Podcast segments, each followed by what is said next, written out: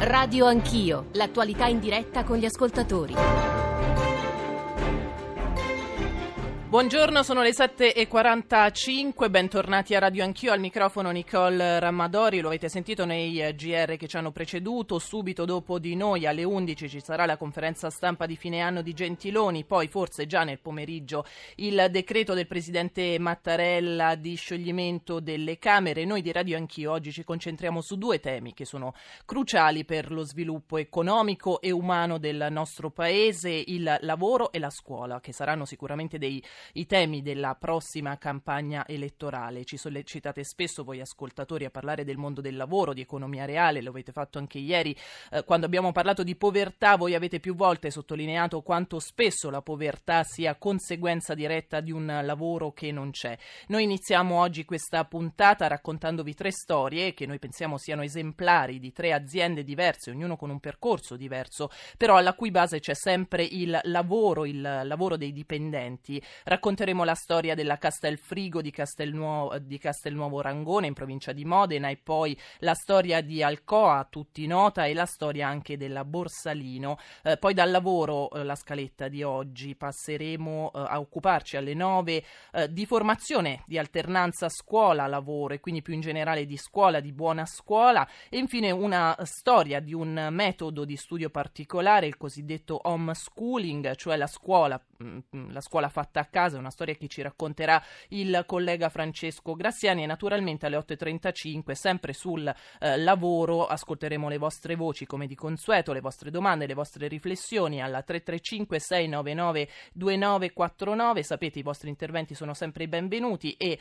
eh, saranno poi commentati da economisti, professori, esperti appunto di lavoro. E allora diamo subito la parola a Marco Bottura che è il segretario della Fly CGL di Modena. Buongiorno Bottura. Allora, Buongiorno a voi e agli ascoltatori. E la storia che andiamo a raccontare oggi, tra l'altro, è raccontata anche sulla stampa che titola Non siamo i nuovi schiavi, operai della carne in rivolta, protestano i 127 licenziati eh, dalla Castelfrigo, CGL dice è caporalato, maratona di solidarietà. Allora ci racconti che cosa sta succedendo in questa azienda che, ricordiamo, è un'azienda importante del settore della lavorazione delle carni, che è diventata ormai il simbolo un po' della lotta contro il fenomeno delle cooperative spurie. Allora, mm, lei è in sciopero insieme ad altri lavoratori, che cosa succede?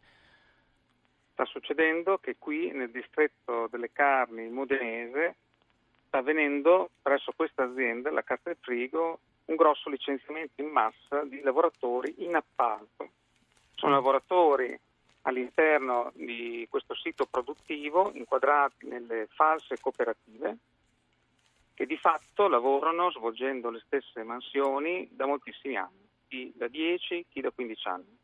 Mm. Ad un certo punto hanno deciso di non essere più chiamati facchini, eh, facchini che fanno di tutto, che fanno la lavorazione delle carni, che vengono inquadrati col contratto dei facchini, hanno deciso di rivendicare un diritto contrattuale, quello dell'industria alimentare, di rivendicare condizioni migliori, di contestare la gestione falsa di queste cooperative e, e a quel punto lì sono stati eh, messi in procedura di licenziamento. Questo è quello che sta succedendo. Ecco, un'industria importante, quella delle carni, che fattura oltre 3 miliardi l'anno. Eh, leggo che ci sono 5.000 addetti, di cui 1.200 eh, tutti nella condizione di lavoratori in appalto. In sostanza, questi lavoratori, come lei ricordava, sono dipendenti di cooperative che li forniscono alle aziende che se ne liberano poi quando vogliono, ai confini dell'illegalità. Sì. Mm. Adesso... Sono le false cooperative, le false società di manodopera che eh, producono questa situazione, ma ovviamente con la chiara complicità delle aziende committenti, quindi sono le imprese alimentari che di fatto organizzano questo sistema di appalti. E perché lo fanno? Cioè, in sostanza voi considerate responsabili le aziende, appunto, perché fanno, uh, utilizzano le cooperative? È conveniente. Per un motivo molto semplice, per abbattere più del 40% il costo del lavoro che avrebbero assumendo lavoratori dipendenti. Questo è il motivo e questo è il motivo per cui eh, cercano di eh, sfruttare queste situazioni. Eh, hanno legami con queste false società di manodopera che di fatto programmano la loro apertura e chiusura in cicli di due o tre anni in modo da evadere tasse, contributi, quindi IVA e IRAP e in questo modo il costo totale di questo servizio di manodopera si abbatte. Senta, che cosa farete? Siete, l'ho detto, in sciopero della fame da giorni, ci sarà anche una maratona di solidarietà, come proseguirà la vostra protesta?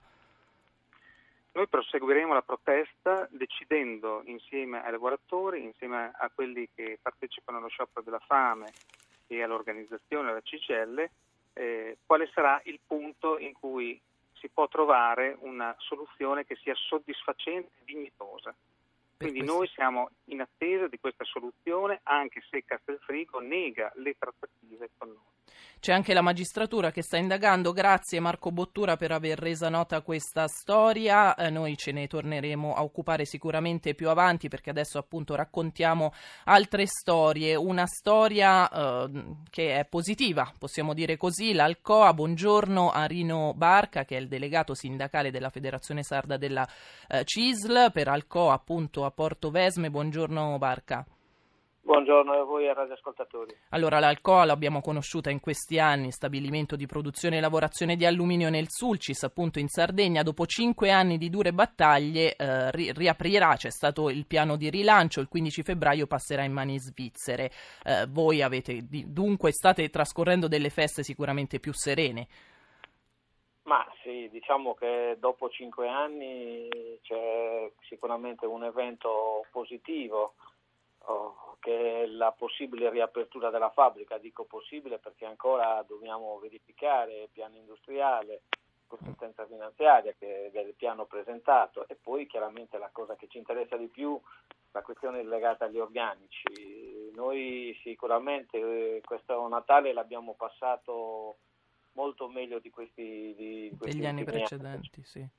Quanti certo, sono i lavoratori? 550 lavoratori diretti e 400 dell'indotto, leggevo? Sì, sono circa 850-900 lavoratori ah. interessati totalmente perché noi non abbiamo mai fatto una distinzione tra i lavoratori diretti e quelli degli ah. appalti, ah. abbiamo fatto un'unica avvertenza, un'unica battaglia e pensiamo che questo risultato sia un risultato, io dico, anche per il rilancio del territorio, sapete che non è certo. una posizione eh, Venite chiamati un po' dimenticati del Sulcis, però insomma Gentiloni anche ieri ha espresso grande soddisfazione per l'esito positivo al momento insomma, della vicenda.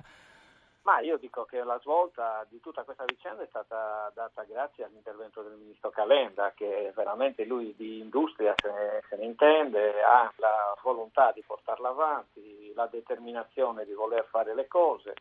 C'erano alcuni elementi che erano di difficoltà eh, per l'avvio della produzione, che era quello legato alla soluzione per la tariffa elettrica che doveva essere quella quantomeno equiparata al mondo europeo che, che utilizza sistemi che noi invece non avevamo mai utilizzato e il ministro Calenda trovando questa soluzione ha permesso allo stabilimento di avere la mm. possibilità di stare sul mercato così come ci stanno tutte le aziende che sono in Francia, in Germania. Ecco, ricordiamo però che c'è stato un doppio intervento statale e privato, diciamo, per quanto riguarda gli investimenti. Questo è importante, poi ne, lo commenteremo anche con i nostri ospiti successivi. Sì, in questo contratto di programma ci sono delle risorse che lo Stato mette come eh, una quota di prestito che la, l'azienda interessata dovrà restituire e questo permette sicuramente il rilancio di quello stabilimento che è fermo da 5 anni, potete ben immaginare, mezzi, macchine, strumentazioni, eh, capannoni, quant'altro ci sarà da mettere in mano per poterlo rimettere, rimettere a posto, però certo. c'è una grossa determinazione da parte della, dell'area qui interessata perché questo lavoro davvero sarebbe una grossa boccata d'ossigeno che ci permetterà in prospettiva magari di trovare anche altre soluzioni, perché noi pensiamo che il riavvio dello stabilimento di Porto Verme dell'alluminio primario, che sarebbe l'unico in Italia a fronte certo, di... l'ha detto anche il ministro, una storia di riscatto un po' per tutta la Sardegna. Mi scusi se la interrompo, ma dobbiamo raccontare un'altra storia, siamo praticamente quasi in chiusura. Grazie a Rino Barca continueremo a, chiaramente a parlare di Alcoa anche nelle puntate successive. Eh, Elio Bricola, eh, delegato della UIL di Alessandria, buongiorno a lei. Lei è con noi oggi per raccontare un'altra storia di lavoro un po' particolare. La Borsalino la conoscono tutti, forse è la, famosa, è la, la fabbrica più famosa al mondo di cappelli, una fabbrica di Alessandria eh, che ha una vicenda giudiziaria molto eh, complessa. Eh, ci lavorano adesso circa 130 persone, se non sbaglio, eh, e, e, i licenziamenti, diciamo, il, il, Tribunale di Alessandria ha dichiarato fallito questa fabbrica, eh, però eh, i licenziamenti sembrano essere essere scongiurati perché questa fabbrica è in attivo. Ma il paradosso è che l'azienda Borsalino non fallisce per ragioni di mercato, ma esclusivamente per ragioni, ragioni finanziarie. Sì. C'è stata una serie di passaggi di proprietà che vanno da Silvano Larini a Gabriele Cagliari fino ai Gallo di Asti, arrivando agli anni 2000 spunta un certo Marco Marengo il quale ha un passato da re del gas, un futuro da, eh, da imputato per bancarotta, il quale è accusato di aver architettato un sistema di truffe, di raggiri a catena su, nel settore del gas. L'azienda dei Cappelli è solo un pezzo dell'impero di Marenco, impero che crolla nel 2015 con un crack di oltre 3 miliardi più della Parmalat. Si va al concordato arriva un imprenditore italo-svizzero, Filippo Camperio, che con la prospettiva di acquistare l'azienda la affitta e in questi due anni la risolleva. E, e fattura però, al momento 17 milioni eh, di euro l'anno. Appunto, oggi però il, il tribunale. Ha il marchio eh, con i 17 milioni. Eh, ecco, eh, lei eh, avete paura di, di, di, di, che ci siano dei possibili licenziamenti?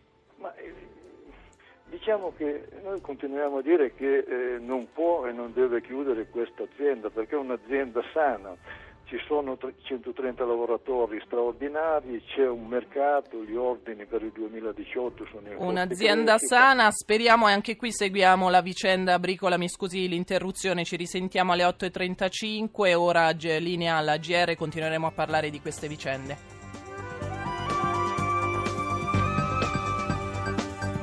Rai Radio 1.